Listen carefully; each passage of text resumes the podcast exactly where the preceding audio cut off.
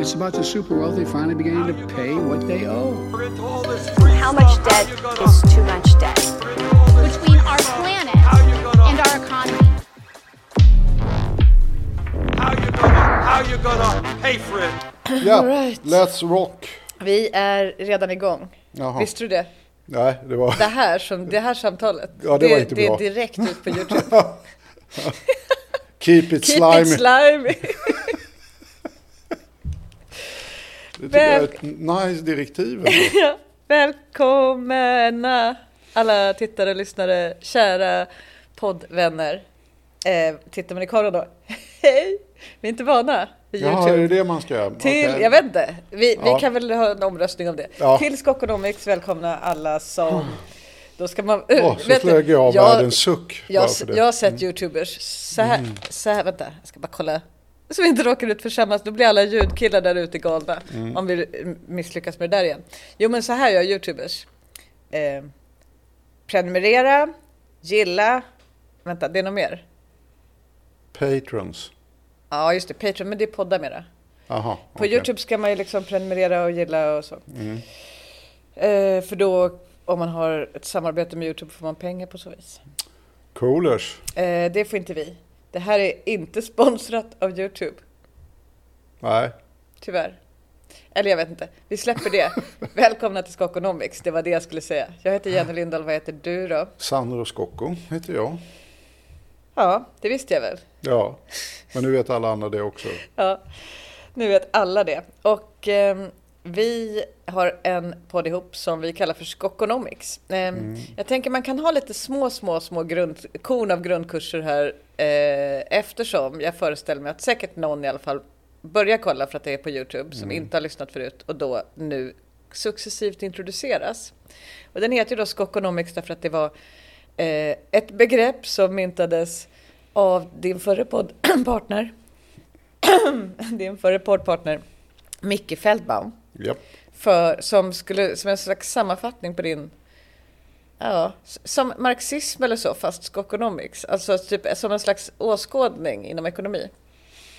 Ja, han tyckte väl det kanske att jag hade liksom en, en rätt så att säga holistiskt perspektiv på frågor där pusselbitarna passade in i varandra. Eh, Jag skulle inte kalla det kanske så långt som åskådning eller något fullt ut utvecklat sammanhängande system. Det är en av de fyra, en, den nog- femte världsreligionen, Ja, skokonomics. det finns ändå en grundsyn i någon mening som är, är nog rätt stabil och det tycker jag han har en poäng i. Eh, Sen är ju Skokonomics kanske lite långt att dra det, men det var en kul grej. Så att, Alltså det är väl alla har väl en grundsyn som är stabil. Det är väl inte, eller nej det har inte alla, men jag menar många, många har en stabil grundsyn. Men jag tänker att det som är specifikt för, för Skokonomics, inte för podden utan för åskådningen, är ändå att det är, det är liksom eh, ett sammanhängande idésystem lite grann. ja, det, kan, ja, det är ambitiöst att säga det, men okej, Jag, jag tycker det. ja, vad trevligt. Um, vad, vad är man då om man är anhängare? Är man skokonom? Skokonom? Nej, det blir fel. om man har gått... Skokonom Om man har gått- universitetsutbildning. Exakt. Jag är har en master i hej, jag skokonomi. skokonom. ja, Jag har startat en master i skokonomi. ja, Eh, efter, efter allt poddande. ja. Och nu ska jag lära mig om bolagsskatter. Eh, för att de som då kollar på förra avsnittet eh, kommer ihåg att vi sa att vi skulle återkomma till frågan om vad som var problemet och så vidare. För att sammanfatta vad som hände förra gången. Oj, varför är den... Ja. Det här är en jättebra sammanfattning, Ja. så det gör ingenting att den inte är animerad. Nej, det gick fort. Superbra sammanfattning. Jo, ehm, då pratade vi om Paradise Papers, alltså den stora läckan där jätte- jättemycket dokument har läckt ut som visar att Och Pandora Papers kanske också. Ja, också. Men det var liksom Paradise Papers som var den senaste aktuella grejen. Som gjorde att det var... Var det Pandora kanske? Ja, det var det. Ja. Du har så rätt. vill inte sitta här och vara en besserwisser men Nej. Ehm, Pandora Papers. Men Paradise Papers var tidigare. Eh, Ja, vi går igenom alla namnen faktiskt i förra avsnittet om man vill ha en genomgång av vad de olika läckorna heter. Eh, jo, men i alla fall där man gömmer undan pengar i skatteparadis eh, om man är svinrik för att komma undan skatt. Så det handlade det om. Och vilka som gjorde det och, och varför ingenting gjordes åt det egentligen. Så idag ska vi då gå vidare på nästa steg i det här och prata om vad som då kanske kan göras åt det. Eh, men, eller ja, vad som Ja, vi kommer till det. vi ska i alla fall börja med eh, utgångspunkten här att 136 länder står bakom en internationell uppgörelse om att införa en bolagsskatt.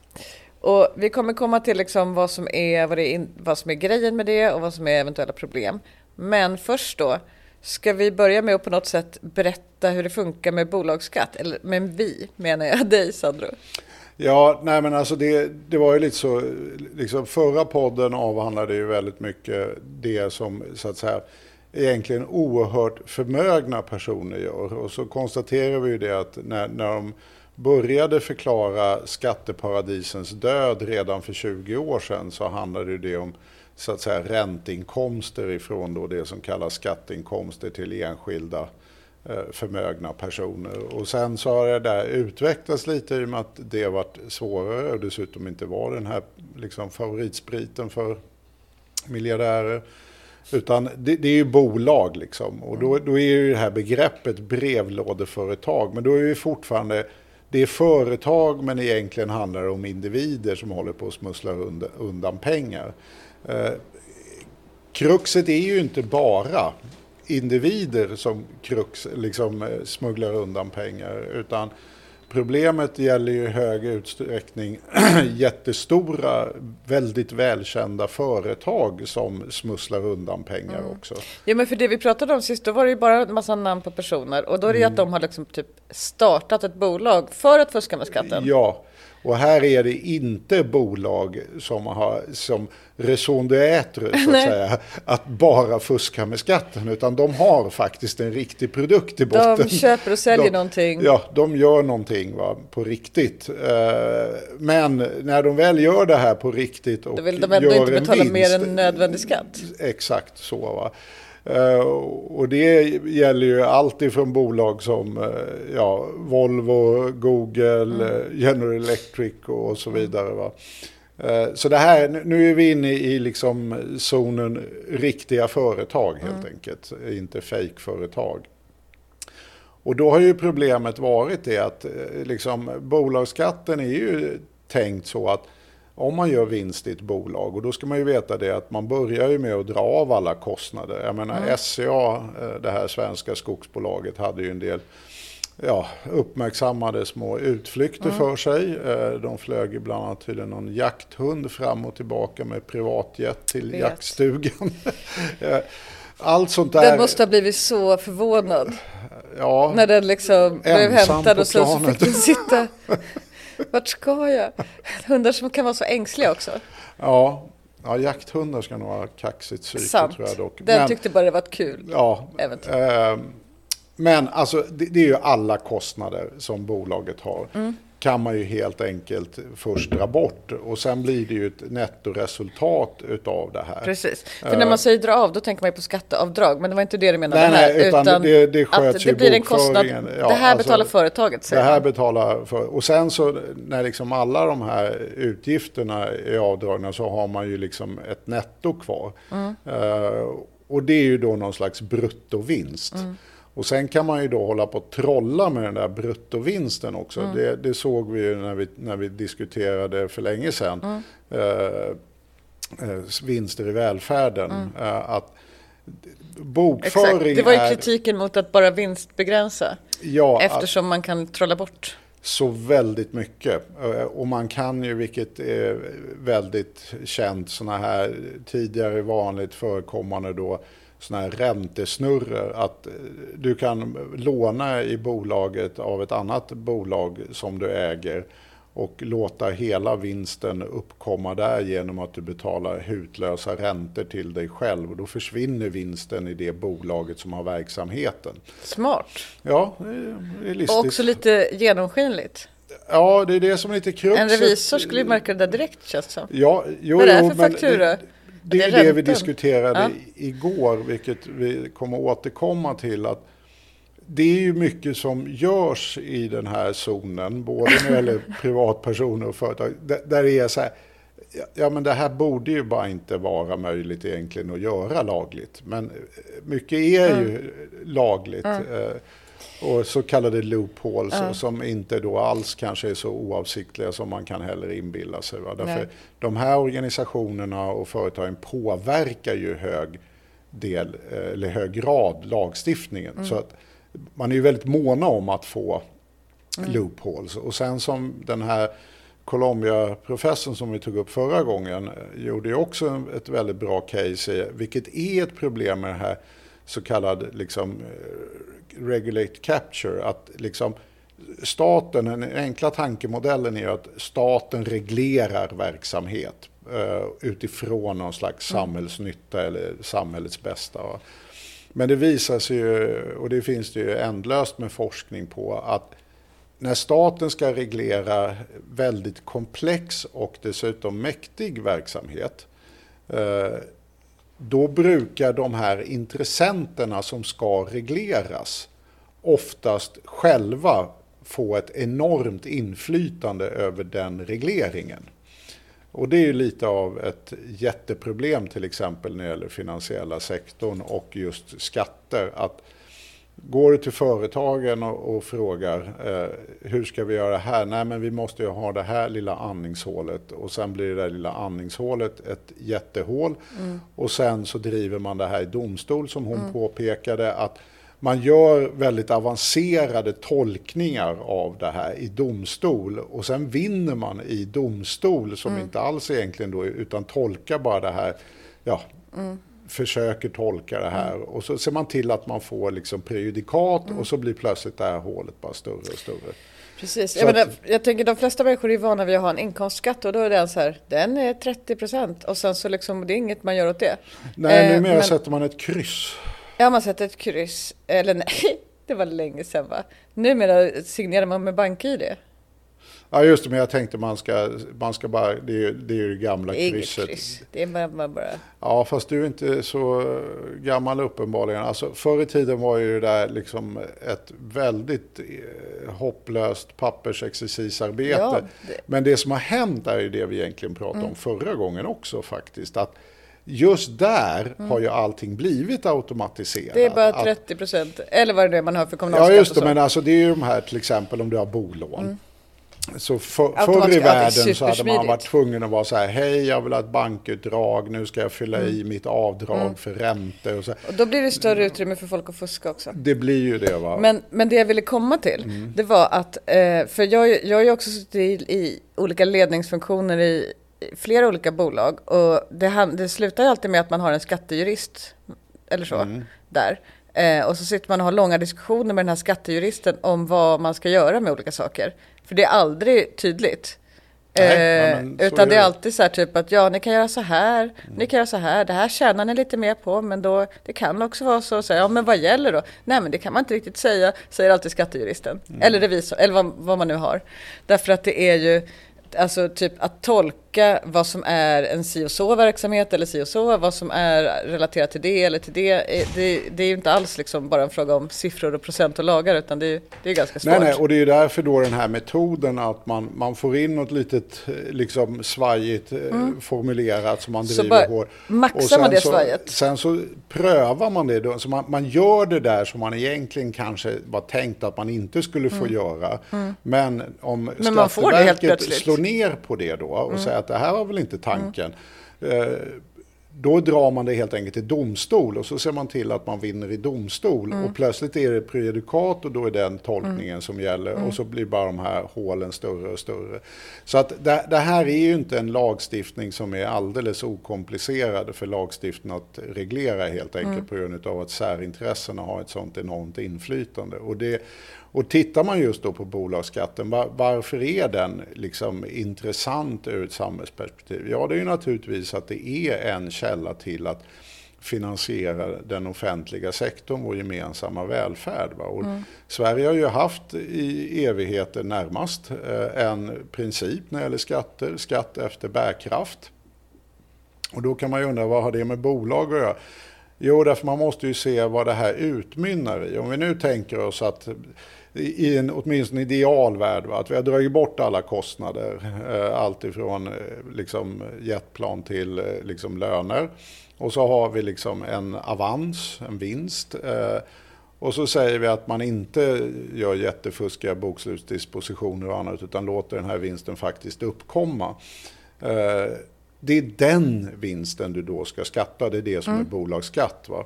Eh, Och varför är det då relevant ur ett perspektiv att det påverkar det här med skatt med bärkraft och jämlikhet då? Jo, Det här med skatt med bärkraft och jämlikhet. Ja, jo. det var det. Som inte insatt i Skokonomics. ja, förlåt. Ja. Jag tror, Ehm, jag tror man fattar, det var kul när du uttrycker det som att alla är, vet alla referenser. Ja, men det är såklart de gör det. Och då tänker jag mig helt enkelt att då relevansen här blir ju helt enkelt att vet, du, de här pengarna delas ut till aktieägarna. Det är det som kallas, det behöver de ju inte göra, de kan ju gå till annat också. Men eh, oftast delar man ut åtminstone en, liksom en del av dessa pengar då till aktieägarna. En fråga. Ja. Du är inte jurist på det här, men Det om man, om man delar inte. ut bonusar till personalen, är det före eller efter resultat? Eh, Gud vad onödigt att jag frågade det. Ja, det, det vet det är jag faktiskt inte hundra på. Säg att man ska dela ut liksom hälften gissa, av vinsten till... jag skulle ju gissa att bonusar är före vinst. Så att Ja. säga. Den- vinst du betalar på bolagsskatt. Precis, Men- man, man gör en vinst och hälften av den försvinner då för att man... Ja. ja, ja, men det, Bra sätt att undkomma skatt. Betala ut det till personalen. Ja, det brukar knappast vara jämnt fördelat skulle jag säga. Då. Betala ut det till vdn och ett par kompisar är nog det som oftast gäller med bonusar, eller större bonusar. Mm. Men, eh, men det som händer då är helt enkelt att det här delas ut i så kallad direktavkastning. Alltså Mm. aktier har ju liksom två uppsidor som investeringsobjekt. Mm. Det, det, den ena uppsidan är ju, vilket vi har varit hysteriskt eh, fokuserade på ända sedan 80-talet. Vil- Vilket Mm. Att man är ska trada dem. Ja, och att de ska stiga i värde. Det, det är liksom, Gambling-aspekten av aktier. Och det där hade vi ett jättestort paradigmskifte i hur företagen agerade. Därför att Mm. före avregleringen av finansmarknaden och den här enormt skulddrivna tillgångspris, liksom explosionen vi har haft. Då förväntar man sig ju liksom inte att, jag menar grejerna steg väl lite grann och sådär. Men då var en stor poäng med aktier faktiskt att man just fick direktavkastning. Att liksom, nej man, man kunde liksom leva på en aktieportfölj. Den gav en lön helt enkelt. Och det är det som är direktavkastningen. Ja, alltså, och då är väl tanken liksom att man investerar kapital. Alltså man liksom typ genom att äga en aktie. Alltså man är med i liksom att Ja, men det blir finansiera lite så. saker Du- och så får man betalt för Ja, den. precis. Jag köper en miljon kronor Mm. i aktier. Den här avkastar till mig, vet, direktavkastning nu rent teoretiskt då, 5% per år. Mm. Då, har ju jag, då kommer jag ju få en, ja, en avkastning, lön typ, eh, på 5% Och Mm. har jag då tillräckligt mycket aktier så kommer jag kunna leva väldigt gott på den här Mm. direktavkastningen jag får. Va? Därför det är liksom pengar i handen varje år. Så att, men sen så skiftar ju lite det här med den här skuldexplosionen. Och man såg faktiskt att direktavkastningen globalt gick ner dramatiskt. Och the name of the game blev att expandera och köpa upp andra verksamheter för, för vinsten. Och att värdeökningen var hela grejen. Så att det var mycket knepigare på det sättet om man hade en sån plan att jag har 10 miljoner jag kan leva på avkastningen. Därför att då var med skissen, jag har 10 miljoner som om ett år är 12 miljoner och, som, och sådär. Va? Men det genererade inte lika mycket i plånboken. Nu har vi dock sett ett skifte igen. Att, att vi har börjat se en, en ökning utav eh, direktavkastningen. Och det, det är företagen gör ju bitvis helt enkelt så stora vinster att de har inte särskilt mycket att investera dem i så att de väljer och avkastningskraven är så uppskruvade. Så det enklaste sättet ibland tror jag för en VD att hålla marknaden happy är helt enkelt jag ger tillbaka pengarna. Det kan man göra då genom direktavkastning eller att man gör återköp av aktier. Så Kan inte, alltså det är aktieägarna är de som äger bolaget. Man kan ju tänka sig att aktieägarna, alltså att ägarna har ett intresse av att bestämma då att man ska ha Ja, aktieutdelning. men det- så är det ju. Det är ju aktieägarna som bestämmer eh, utdelningen. Eh, men sen är ju inte det heller... Det är ju då vi kommer nu till varför det här är relevant ur ett jämlikhetsperspektiv. Därför om man tänkte sig att alla svenskar liksom ägde en aktie så är ju inte det här så... Ja, då får ju allihopa del av de här vinsterna och avkastningen. Men så ser det ju inte ut, utan aktier är alltså extremt snedfördelade. Alltså, I princip kan man säga att det är bara de 10 procent, alltså den så kallade övre decilen, va? de 10 procents rikaste är, är nästan de enda hushållen som äger aktier. I Sverige? I, ja, i i? Sverige och i världen. För Eh, att det måste ju vara, i Sverige så har det, det är liksom, känns ändå som att det ändå är en grej så här, typ att alla ska ha i alla fall några aktier på skoj. Ja, det där, det där är helt sant. Eh, Den där debatten var jag inne i för, ja, vad det nu är, snart 20 år sedan säkert. Eh, Och det var ju när fondbolagen gick ut och sa, vi har på den tiden, eh, det är säkert ännu fler nu, fyra och en halv miljoner aktieägare. Det var nästan liksom varje hushåll i hela Sverige. Va? Eh, Och det är helt sant. Eh, Det är fruktansvärt många hushåll som äger en aktie. Skillnaden är att de har ju så att säga fått rådet helt enkelt utav sin bank att jag vill spara en 200 i månaden. Man det och förr i tiden så la man det på ett Fond. sparkonto eh, och så fick man några procents ränta i bästa fall. Men det är ingen ränta nu. Nej, och då får man ju rådet så här, köp en aktiefond och lägg ditt sparande i. Va? Men det är en enorm skillnad emellan så att säga, populationen, antalet människor som äger aktier helt enkelt och vad de äger. Ja. Därför då, när man tittar på då visar det sig att Fyra miljoner av de där äger ju nästan ingenting. Alltså, visst, de har eh, lite aktier. Va?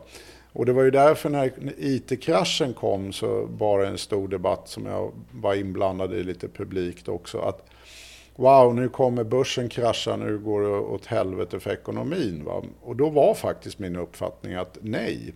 Alltså, det som gör att ekonomin går åt helvete, det är när hushållen drar upp sitt sparande. Alltså när hushållen blir rädda, då händer det grejer. Därför då drar de ner sin konsumtion, då stiger arbetslösheten, statsfinanserna går åt skogen, det blir en återfödningseffekt där, att det blir neddragningar, vilket det inte borde egentligen göras, men det blir det inte minst under 90-talet. Och här hade ju många ångesten över 90-talet, där då 01 när IT-bubblan sprack.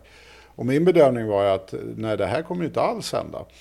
Och anledningen är att eh, svenska hushåll, om man ska vara väldigt tydlig, skiter i det. Alltså, det, det svenska hushåll är bekymrade när det gäller revenue streams, alltså det, deras inkomster och förmögenhet. Det är bara två saker. Det är lönen och det är huset. Det är där hushållen har sin både förmögenhet och löpande inkomst. Så, så händer däremot någonting på fastighetsmarknaden, då jädrar kommer vi se läbbiga grejer hända. Typ en halvering utav börspriserna, det drabbar faktiskt mest de rika och de påverkar inte så mycket den generella konsumtionen. Men nu måste jag säga att du har tappat mig i varför det här är kopplat till ämnet. Jo, därför det, det är kopplat till ämnet på det sättet att när du vet du, sänker bolagsskatten, då gör du ju den här nettovinsten mycket större. Ja. Och vem är det som får den här skattesänkningen? Jo, det är de rikaste hushållen. Det Ja, just det. Det är inte bara Det- företagen som får det. Nej, nej, utan det när är liksom typ den. alla Alltså, ägarna utav ja. stora aktieportföljer. Det är där vi har liksom kopplingen till både jämlikhet och annat. Va? Att det är ju människor som äger de här företagen, det vill säga aktieägarna. Och i och med att ägandet av aktier är så otroligt snedfördelat. Så när du sänker bolagsskatten, ja då är det de som äger aktier som gynnas. Det vill säga de absolut rikaste. Och här är ju inom, om vi Det säger att pratar man ju aldrig om när man pratar om Nej, men bolagsskatten. om du, om du tänker att det, det är 10 procent utav de rika där det här överhuvudtaget är relevant. Så är det ju så att det är rätt lite le- re- relevant för den här 9 procentaren. Han, han har inte många spänn i det där. Va? Men för topp 1, där är det Man superrelevant. har många, många miljarder aktier då kanske? Ja, så för, man kan väl säga så här, bolagsskatten är en väldigt, väldigt viktig fråga för topp 1-inkomsterna i Sverige. Och vi vet ju hur debatten angående hur topp 1-inkomsterna har utvecklats de senaste 30 åren. De har ju fullständigt skenat. Dessutom, ett topp 1 har vi ju lärt oss, eh, en ganska fattig del jämfört med de några stycken personer. Vilket är Som- också extremt snedfördelat. Att liksom, om du är 099 va, alltså du har ju knappt råd med en superyacht ärligt Nej. talat. I Eh, Sverige har vi 41 personer som äger 1500 miljarder. Ja. Vilket är en tredjedel av Sveriges BNP. Det är liksom sjukt. Och är du då på 0,1 istället utav topp 1. Mm. Det är 0,1, det är där det är, det är det sweet spot. Det Det är, är där man sweet vara. spot. Det, det är då man har så här privata jet och superjotter och sådär. De har så långt förbi, för, så t- tänk om man har hela den här, rik, den här 1%. De Mm. har de här rikemansproblemen, man vet inte vilka som är ens riktiga vänner och så vidare. Ja. Mm. För att folk kanske vill gilla det för pengarna. När man är på den här 0,1% då är man förbi alla problem. Då är, ja, men då är man också helt säker på att det är ingen som umgås med mig för att jag är trevlig, utan det är därför att jag är miljardär. Ja, och man är inte trevlig för Man, man, behöver inte ens bekymra Exakt. sig över incitamentstrukturerna. Man eh, liksom viftar till sig servicepersonal till saker. Mm. Ja, nej men så, så är det. Så därför är ju bolagsskatten väldigt relevant ur ett jämlikhetsperspektiv helt enkelt. Att eh, sänker vi eller tar bort bolagsskatten så finns det liksom egentligen bara en population Mm. som gynnas och det är top one. Och det här Just det. gäller ju globalt helt enkelt. Men okej, får jag bara... Vi ska inte fastna här för vi har kort om tid idag. Vi, ska, Mm. vi måste vara tajta som fan idag. Så- Som hittills. Ja, exakt. Eh, Men eh, för alltid när, säg moderater eller så, Mm. säg, alltså när högerpartier pratar om att sänka bolagsskatten. Mm. Då har de ju, alltså jag fattar ju varför de inte säger det är för de rika skull, för det ju, låter inte bra. Det gör ju inte det. Nej, men när de då säger att det är för att liksom företag, alltså för, de framställer det som att det skulle gå bättre för de här företagen om vinstskatten var lägre. Men då, alltså typ det är ju knäppt. Alltså det- nej, det vinsten är ju just det som går ur företaget. Ja, nej, ja, ja, nej, nej, det gör att- det ju inte. Va? Alltså, utan, Konjunkturinstitutet gjorde en specialstudie när vi höll på, jag tror den är från 2013, på just eh, bolagsskatten. Som alla som är lite mer nördiga och vill ha vad en mainstream-argumentation Mm. kring det här är. Eh, Så är det ju inte så att ett enskilt företag eh, behöver ju inte gå bättre bara för att de, de som äger företag blir ännu rikare. Den kopplingen finns ju inte Däremot är det sannolikare att de flyttar till det land som har låg skatt. Ja, det är det som är lite hooken här. Va? Att argumentation, mainstreams economics argumentation är ju helt enkelt det att om vi, och det är ju här då det här lilla kruxet, om vi relativt sänker vår skatt, det vill exakt. säga jämfört med andra länder, då blir det relativt mer attraktivt för andra att etablera verksamhet och införa kapital till Sverige. Då ökar kapitalstocken i Sverige som driver också produktivitetsutvecklingen och sysselsättningen ökar. Och därför är det bra att relativt andra länder sänka skatten. Men det här stämmer väl också hyfsat? Alltså att eh, skulle, skulle vi droppa, skulle vi ha noll bolagsskatt då? Mm. Då skulle det ju säkert några fler stora företag etablera sig här, tror du inte?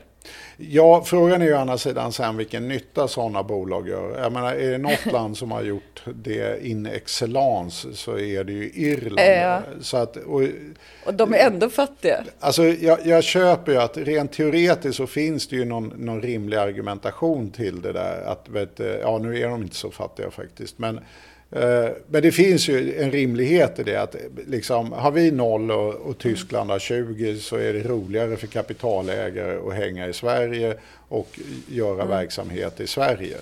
Det är ju inte lika roligt att vara bara ett skatteparadis. Därför då går ju liksom bara pengar in och ut.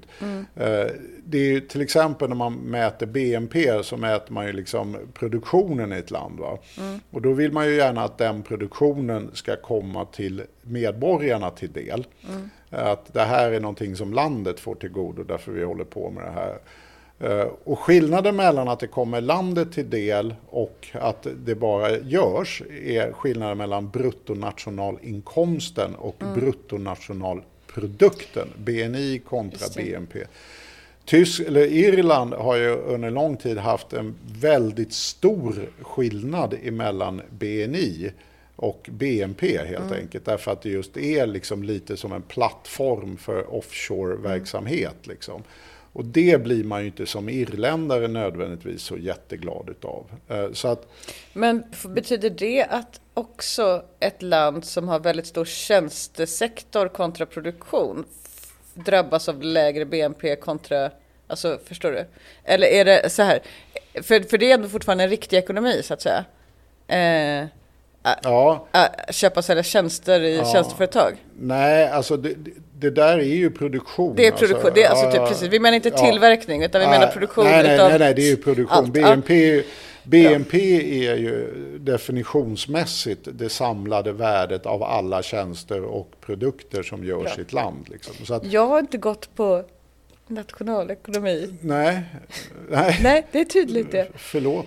Men, Eh, ja, men det, Ja, nej, men- mm, då vet jag. Så, så att, men ja, i den här mainstream-modellen eh, så får du ut massa positiva effekter utav att Tyskland behåller sin eh, bolagsskattenivå och Sverige sänker den relativt Tyskland och kommer tyska bolag hit och skapar sysselsättning och kapitalstock för lite förenklat. Va?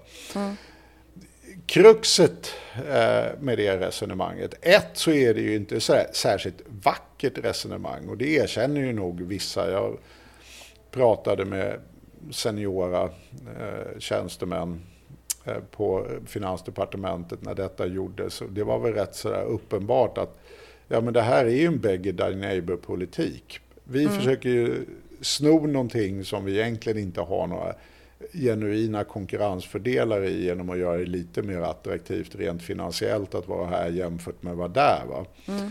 Men vad är då problemet med beggar thy neighbor-politik? Jo, det är att det kan alla andra länder också göra. Mm. Beggar thy neighbor som begrepp blev ju stort i samband med eh, finanskrisen 1929. När, när länder då upptäckte att vi, vi får problem här. Då försökte man ju just lösa de problemen genom att egentligen skapa värre problem för andra. Det vill säga, jag kraftigt sänker min valuta. Då blir ju min export billigare i det där valutan som jag vill exportera till. Så att Precis. priset faller där. Vi har ju ett bra, i, det här ligger också på Arena Idé tror jag, för det Ja. då, eh, om ty, Tyskland, heter det, kan det heta Tyskland special? ja, Något sånt där? ja, Tyskland, som handlar om ja. Tyskland i alla fall, tyska ekonomin, där, där också du går igenom där Ja, utmärkt. så beggar thy neighbor är ju inte jättetrevlig politik till att börja med. Eh, Men man skulle det är kunna lite osolidariskt. Ja, och Det är liksom argumentation- motsatsen till den fackliga tanken. Ja, det kan man nog säga. Och, du, men då var ju liksom den krassa argumentationen ifrån eh, det svenska finansdepartementet, skulle jag säga, i alla fall mellan skål och vägg, var ju det. Jo, men vi är så litet land. Så, ingen märker något eller bryr Ingen sig. märker något. Va? Och att det gör att vi kan göra det så här. Visst, om USA gjorde det här då skulle det ju bli spridningseffekter. Va? Men, men vi kan ju liksom snika undan lite med en liten grej här därför det är ingen som bryr sig om oss. Fördelen med att vara ett litet land. De ser det och så tänker de, "Äh, orka göra något åt det där. Ja, och det visar sig vara fullständigt fel. Ja. Att naturligtvis såg man även lilla Sverige. Det kan vi ju då känna oss stolta och glada över. Så små är vi ju inte heller. Nej, inte, framförallt inte för liksom Danmark och så vidare. Nej, så inte att, för dem. nej, så att det fick ju den här spridningseffekten. Att ja, men då sänker Danmark och sen sänkte UK därför vi sänkte. Och, och då ska man också, det finns ju enormt starka krafter i samhällena som ständigt driver på det här på egna meriter. Vi vill det. va. De får ju ett mycket bättre case, de här politiska krafterna, mm. när just här, kan peka på alla andra länder. Titta, nu har Holland gjort det, nu har de gjort det, titta, nu måste vi göra det och sådär. Och det kan vi säga är den situation vi har varit i. Att alla lanserar internt det som en listig beggar thy neighbor-politik som ska gynna oss själva. Mm. Men det bygger just på att relativvärdet förändras. Mm. Uh, I och med att alla gör det, mm. då förändras inga relativvärden. Utan då blir den enda sluteffekten av den här race to the bottom att helt enkelt, som vi då var inne på tidigare, den rikaste procenten mm. blir ännu rikare. Va? Och statskassan blir ännu fattigare och får svårare att finansiera vårt gemensamma åtagande. Och den där världen har vi levt i sedan 90-talet. Alltså det har liksom mm. bara liksom trappat Precis. sig ner till nu i runda slängar 20 procent ungefär. Hänger den här tendensen ihop med den allmänna tendensen liksom i ekonomin och liksom vilka, vilka ekonomiska doktriner som har gällt? Eller hänger den ihop med att man inte kan göra som med valutan hur som helst? Längre.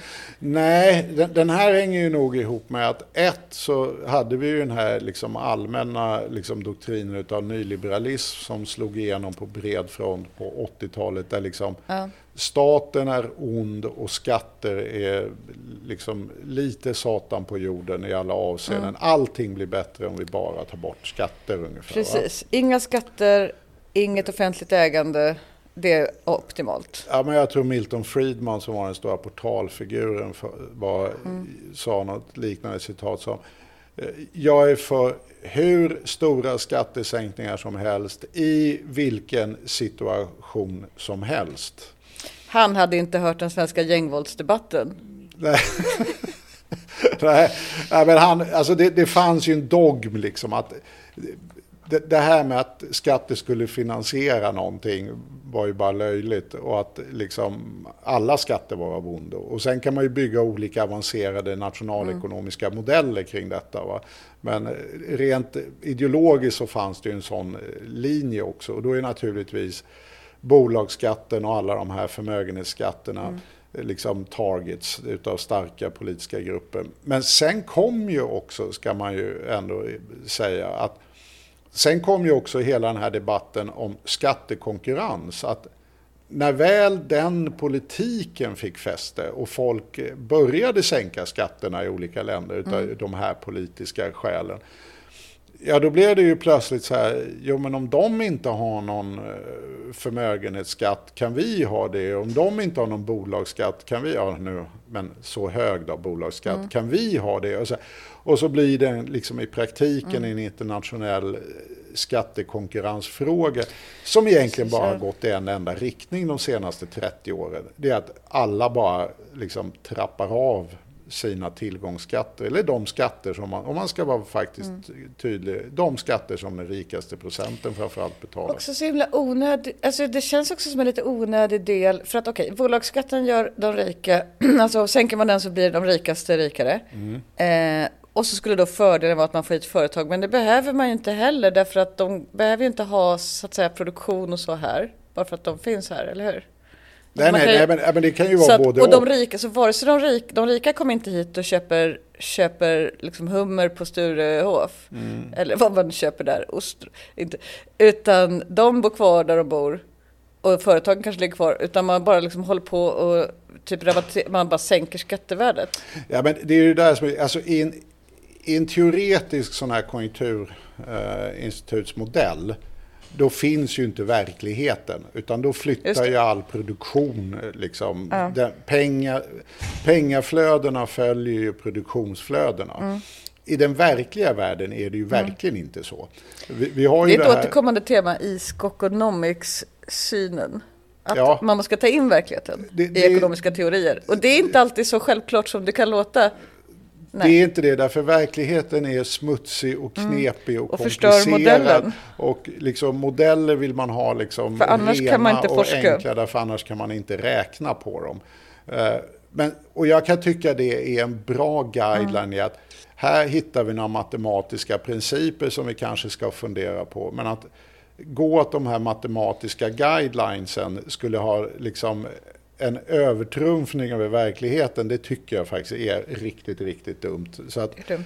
och det sa ju eh, för övrigt Paul Romer, eh, som är en extremt prominent nationalekonomisk forskare och nobelpristagare, att Söt eller saltvatten? eh, söt. Ja, det nej, salt, förlåt. Salt. Nu vart jag förvirrad. på Precis, och alltså ja, en progressiv. En Ja, men progressiv, man måste bara inte en- komma ihåg att söt är sjö.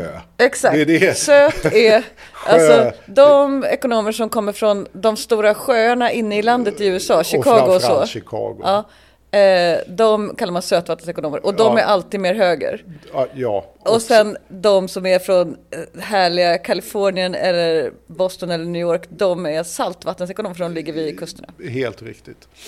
Eh, och eh, där gjorde ju Paul Romer en otroligt uppmärksammad eh, artikel där han skrev att herregud, typ, vi måste sluta med det här. Alltså resultaten är ju fullständigt intetsägande nu. Alltså, med så många avancerade antaganden som behövs för de här matematiska modellerna så blir helt enkelt resultaten bara beroende av antagandena. De blir så att säga självuppfyllande profetier.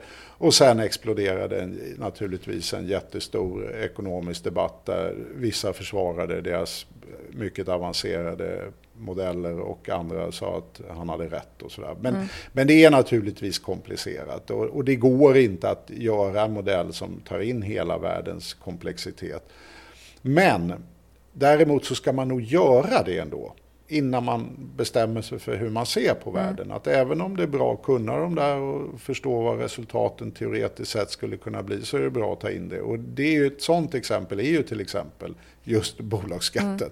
Att, och var hamnar pengarna egentligen? Och, och där har vi ju Google då som ett litet eminent exempel. Att det, det behövs inte flyttas så där mycket produktion när de här pengarna flyttas. Va? Utan de, de la ju, på grund av att just Irland körde ett brutalt beg thy neighbor liksom, politik. var det Google? Vänta. Ja, nej, men Irland gjorde det. Alltså, generellt, inte bara mot Google. Sen tror jag i och för sig att de hade någon specialdeal om jag inte missminner mig. Men de har en generellt extremt låg Jag ska kolla mina anteckningar medan du fortsätter. ja, bolagsskatt. Va? Eh, och det gjorde ju det att de tyckte att det var trevligt att liksom skicka liksom alla vinster till Irland. Eh, men sen la ju de sitt ägarbolag då. Så vinsterna hamnade i Irland men betalades ut till Bermuda som har noll då i vinstskatt. Så att först landar där med bolagsskatten och sen landar i ägarbolaget i Bermuda. Det kallas då, vilket jag tycker är lite kul med de här, en double Irish. Just det. Det är, det är då en double Irish. Och där kan man ju säga att det där påverkar ju inte den reala ekonomin och produktionen överhuvudtaget. Utan här är det bara pengar som flyger runt världen för att minska skatten.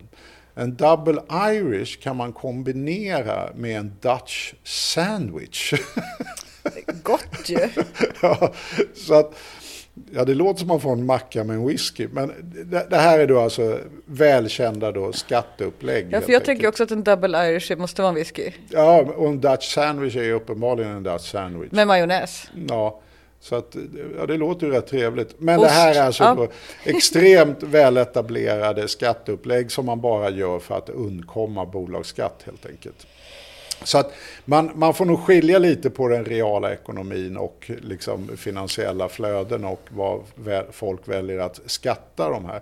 Och det där har ju lett till att det har ju skapat en irritation helt enkelt. Och som jag har sagt nog hundra gånger i den här podden, på det internationella finansiella området händer absolut ingenting om inte USA är med. Eh, men USA blev rätt purkna efter sista finanskrisen nu 09. Därför då fick ju de pumpa ut enormt mycket pengar i praktiken till top one. Och då blev det liksom lite, Precis, för de var tvungna att gå in och rädda jättestora företag. japp, och, och framförallt då i finansiell sektor.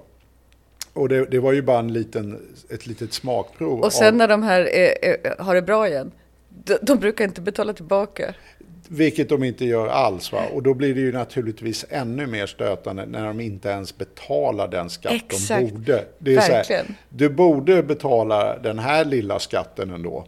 Men det tänker du minsann inte Alltså det är göra. verkligen vidrigt. Att vara ett bolag i finansiell sektor, det vill säga man Mm. tillhandahåller ingenting av värde egentligen. Ja, nu är du hård. Nu, Eller nu kommer du värde- få massa människor på. Nej men jag menar, det är inte så här typ, ja ja men de tar ju hand om våra äldre. Ja, det är en transaktionskostnad, det håller jag med om. Ja, så att det, man, man, har, man är ett bolag som egentligen ingen behöver så att säga. Eh, och man måste ändå bli räddad för man har liksom spindlat in sig i hela samhällsekonomin. Så att då måste man bli räddad och sen smiter man skatten. Det är väldigt onödigt alltihopa. Ja, det, det är i varje fall stötande. Det tyckte även Obama-administrationen. Mm. Sen dog ju det där lite. Men, Under Trump eller? Ja, naturligtvis. Ja. Eh, Trump var ju inte någon fan av sånt Han, här.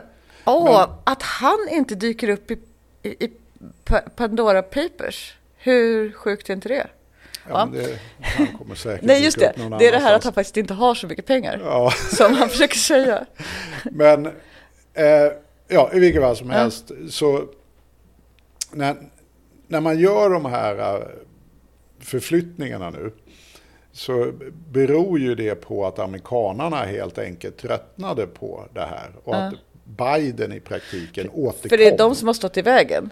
Egentligen har det De funnits ju jättemånga stått- länder som har velat ha det här. Mm. Och det är ju också så att här finns det motstående intressen. Det här handlar rätt mycket skulle jag säga om amerikansk inrikespolitik. Mm. Att du har en, ena sidan är de här enorma Wall Street-bankerna, det är de enorma bolagen Mm. eh, som naturligtvis då finansierar den här så kallade politiken som är en miljardcirkus i USA. Mm.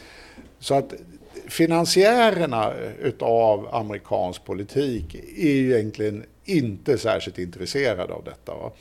Eh, Därför det är de som just har sina pengar i de här bolagen. Och så. Eller det är inte de, men de representerar ju de intressena när man sitter som senator eller vad man gör. Därför det är de som har pröjsat din valvinst. Eh, Så att det där är ju lite kruxet. Men nu hamnar man ju i den där konflikten att Jo, men här har vi ändå ett statsintresse. Att ni smiter ju faktiskt ifrån skatten. Och en skattning här är ju att, och nu tänker jag säga det på engelska, eh, bara för att klargöra om någon letar upp artiklar. Va? Att en triljon i vinster, Precis, ett trillion. För det är inte, ja, ja, det måste man klargöra. det måste man klara. Det är inte en svensk triljon. Nej, det, vilket är så irriterande. Men ja. Det är det.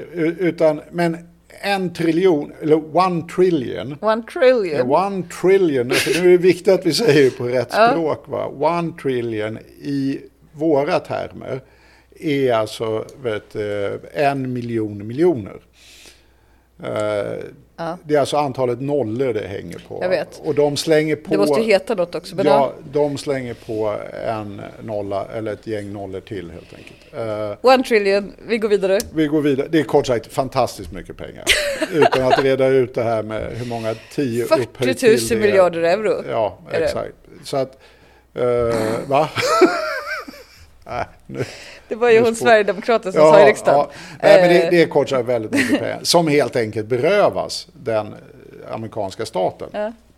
Och de hade ju behov av att få in pengar och dessutom har ju de en jättedebatt om det här 1% och the bottom 99 och så vidare. Så att det blev väl en kamp där som helt enkelt Google och eh, Wall Street och de andra förlorade i någon mening med Biden som president. Hade bra koll med Trump som president skulle jag säga. Eh, och det här gör ju det att nu har vi ju internationellt nu faktiskt via OECD, det vi började med, att de här 136, om jag inte missminner mig, länderna nu inom OECD, som är i formell mening en think tank mellan regeringar, så att vi bara har klart för oss hur, hur det här ser ut. Va? Det, det är liksom inte en, det är inte en kropp som kan ta beslut att nu ska ni göra så här. Utan det är liksom, men den, är ju, den har ju den här semi-officiella statusen. Eh, Och nu har man ju då i den här konstellationen kommit överens om att ja, men så här ska vi inte ha det. Eh, Precis. Och det, finns det ett konkret förslag då? Det finns ett konkret förslag. Eh, man ska ha en global eh, skatt på vet du, bolagsskatt som är vet du, 15 procent. Mm. Och här är det lite, men det kan vi komma till sen. Men det är väl tillräckligt lågt för att de flesta ska hamna över? Det, det, det är det som är, skulle jag säga, då ett krux eller ett problem. Med är det det här som jag sen skulle fråga, vad, vad är problemet? Och så Ja. skulle du säga det är det här. Ja, men vi kan ta förlåt. det direkt nu. Men det, du, det går du, så bra du, så. du sa inte att det var det som var problemet, så jag visste ju inte det. Nej, men idag ligger ju den svenska bolagsskatten på 20 procent. Mm. Uh, OECD snitt är 22 procent.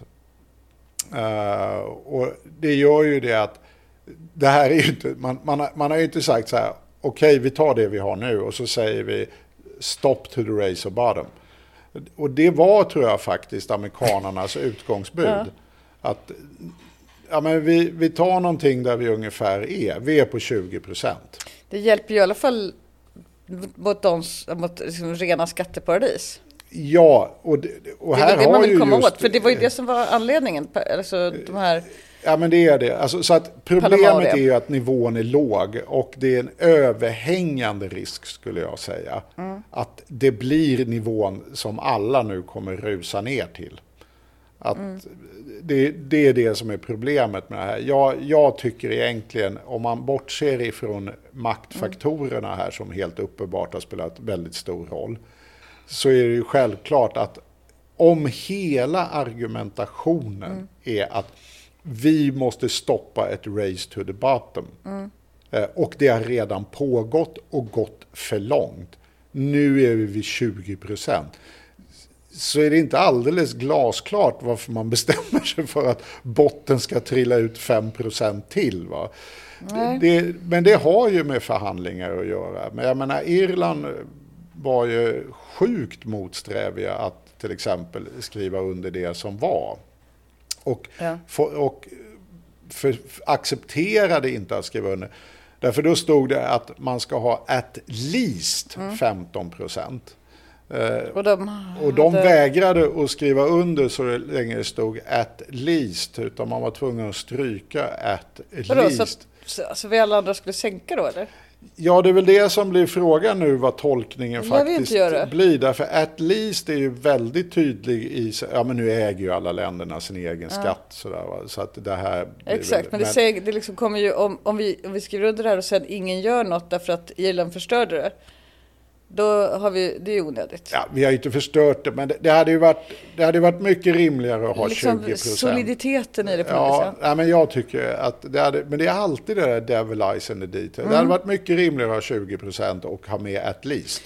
Verkligen. Eh, Men, att, och, ja. och, och åtminstone, åtminstone at least.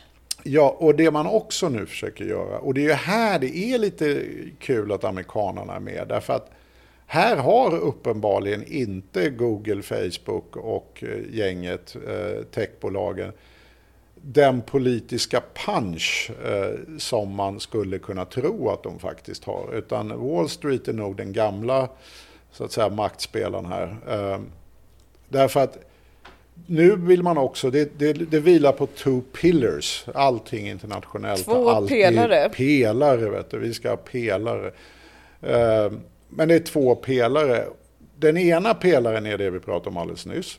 De, den 15-procentiga liksom, golvet, eller golvet vet jag inte om man kan kalla dem nu, att least är stryket, men 15 procent i varje fall. Eh, och den andra pelaren är att man ska göra om bolagsskatten så att man beskattar bolagsskatten mer i de länder där jag vet, eh, inkomsterna uppkommer. Ja. Och tänker vi nu Okej, på... så att man kan, det spelar ingen roll vart företaget är skriv eller så vart företaget har Nej, sitt säte. Nej, man försöker ha en... Utan liksom- det har att göra med liksom vart lönerna betalas ut. Ja, och vad egentligen vinsten genereras. Eh, Så att, att du till exempel gör en double Irish och flyttar alla pengarna vet du, först till Irland och sen till Bermuda. Det kan du ju inte göra därför att då uppkommer ju i praktiken vinsten på Irland som sen flyttas. Precis, så man kan fortfarande lite grann, eh, men, men inte, inte liksom så fullkomligt bara strunta i. Nej, därför då blir det ju så här, nej men de här pengarna tjänar du här. Vi struntar ju lite över var ditt huvudkontor ligger. Men jag menar om Googles huvudkontor ligger på Irland, vinsten uppkommer ju i hela världen så att säga. Det är ju det. Och då ska den beskattas i hela världen. Då ska den beskattas lite i Sverige, lite i Singapore, lite i Tyskland och sådär. Va? Låter otroligt rättvist och komplicerat. Det är det. Och här är det ju då eh, under liksom talregeln. Det ska vi utveckla. Så att jag, jag skulle säga vi har en bit kvar innan det så kallad Fat Lady Sings som det då heter. När allting det här är klart och vi de facto ser det och det är ju planerat för att inträda 23 och så vidare. Men jag har ju sett andra sådana här stora OECD-avtal som man har trott att nu är det klart, till exempel MAI-avtalet som var ett Multilateral Agreement on Investment. Att det brakade ju också ihop precis i slutskedet. Eh, Så att vi får väl se var det här landar och vad man kommer överens om. Men det är ju kul och det är bra, tycker jag. Därför jag tror att det är helt nödvändigt att vi faktiskt får internationell uppmärksamhet och fokus på den här frågan. Och det gäller både vad stora multinationella bolag gör med pengarna och vad oerhört förmögna privatpersoner gör med sina pengar. Därför det, det urholkar hela skattelegitimiteten för systemet. Vi, vi kan inte ha ett system där människors uppfattning är att eh, miljardärer betalar inte skatt men jag som är undersköterska ska göra det. Det är, liksom, det är legitimt på goda grunder helt enkelt. Ja, eh, ja men det, alltså verkligen. Och även, om det skulle, även om folk skulle acceptera det så skulle det fan vara fel. Ja, men det är ju fel, men det, det enkla är också att folk inte gör det Nej. i längden. Utan vi måste ju internationellt se till att de här betalar sin beskärda del av den skatten som ska betalas. Liksom, att vi täpper till det här. Och det är ju, där är ju Gabriel Zuckman som nämndes i förra avsnittet. Det är ju så här, vi behöver ett internationellt transparent tillgångsregister och vi behöver automatisk informationsdelning emellan skatteverk. Va? Att, att bara kunna be om uppgifter om man misstänker att det pågår någonting illegalt. Bara det tröskelvärdet gör att det mesta försvinner. Då säger man så här, nej men vi har transparens. Det är bara att be om dem. Om ni upptäcker att ni tycker att här luktar det fishy, då kan ni slå en signal till en schweizisk bank och fråga du, vad är det här för konstiga grejer? Och då begär ju de, vad är underlaget för att eh, ni tycker att det finns någon wrongdoing här liksom. Eh, och det, det tröskelvärdet jämfört med att vi har som med Skatteverket och med bolånen, att liksom, ska, liksom banken skickar ju till Skatteverket per automatik utan att någon ber om dina ränteutgifter och så drar de av det och sen skickar de en förinfylld blankett till dig. Det är liksom det, lite när jag enklare. blev, det ska jag inte, när jag blev husägare för några år sedan, Mm. det var en väldig surprise. Man får pengar Ja, trevligt. Ja, men det är ju det. som man inte ens behöver be om. Nej, nej, det är det här beramade krysset. va? Skatteverket hör av sig och säger här får du. Nej, och här tycker jag inte vi ska vara naiva.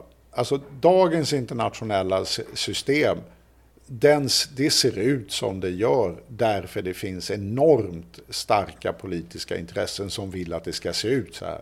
Alltså det här är inte ett tekniskt problem, eh, det är inget annat problem heller, utan det är så här, starka krafter i olika delar av världen och samhällen gillar att det ser ut så här helt enkelt. Det är ju som Google, alltså där blir man ju så här upprörd.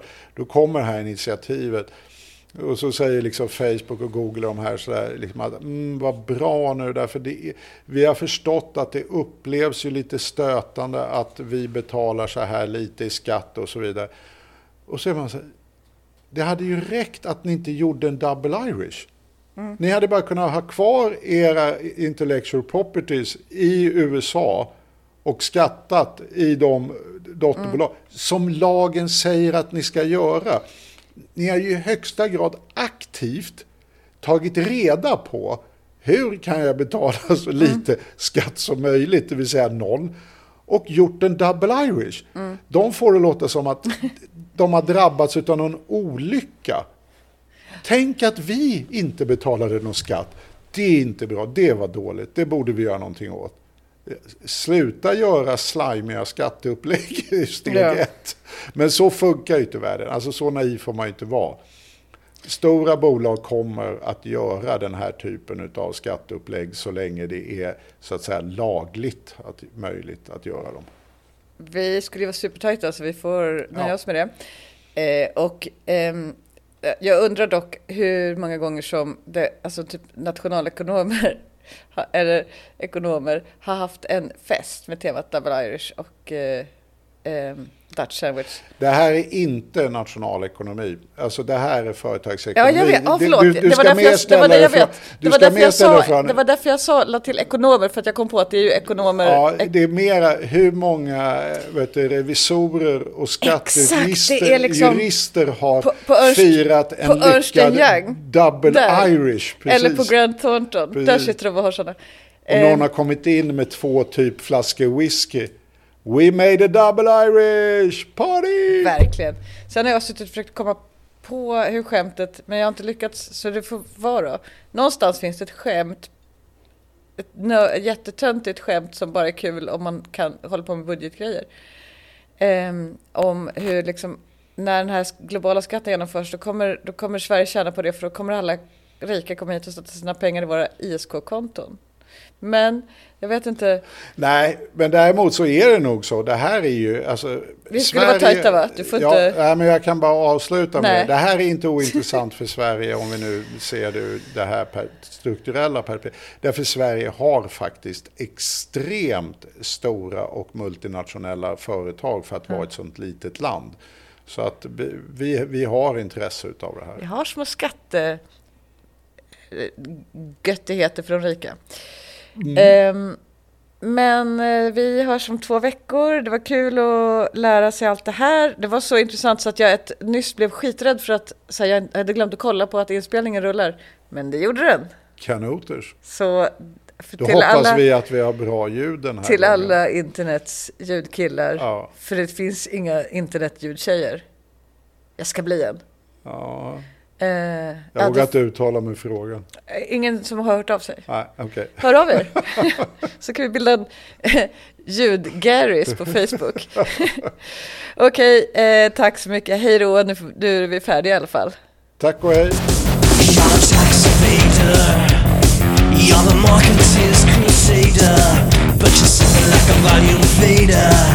You're going down like a swastika You're a, a dark worker Pay a on your dollar You're the Cayman Island love But you're still a stranger.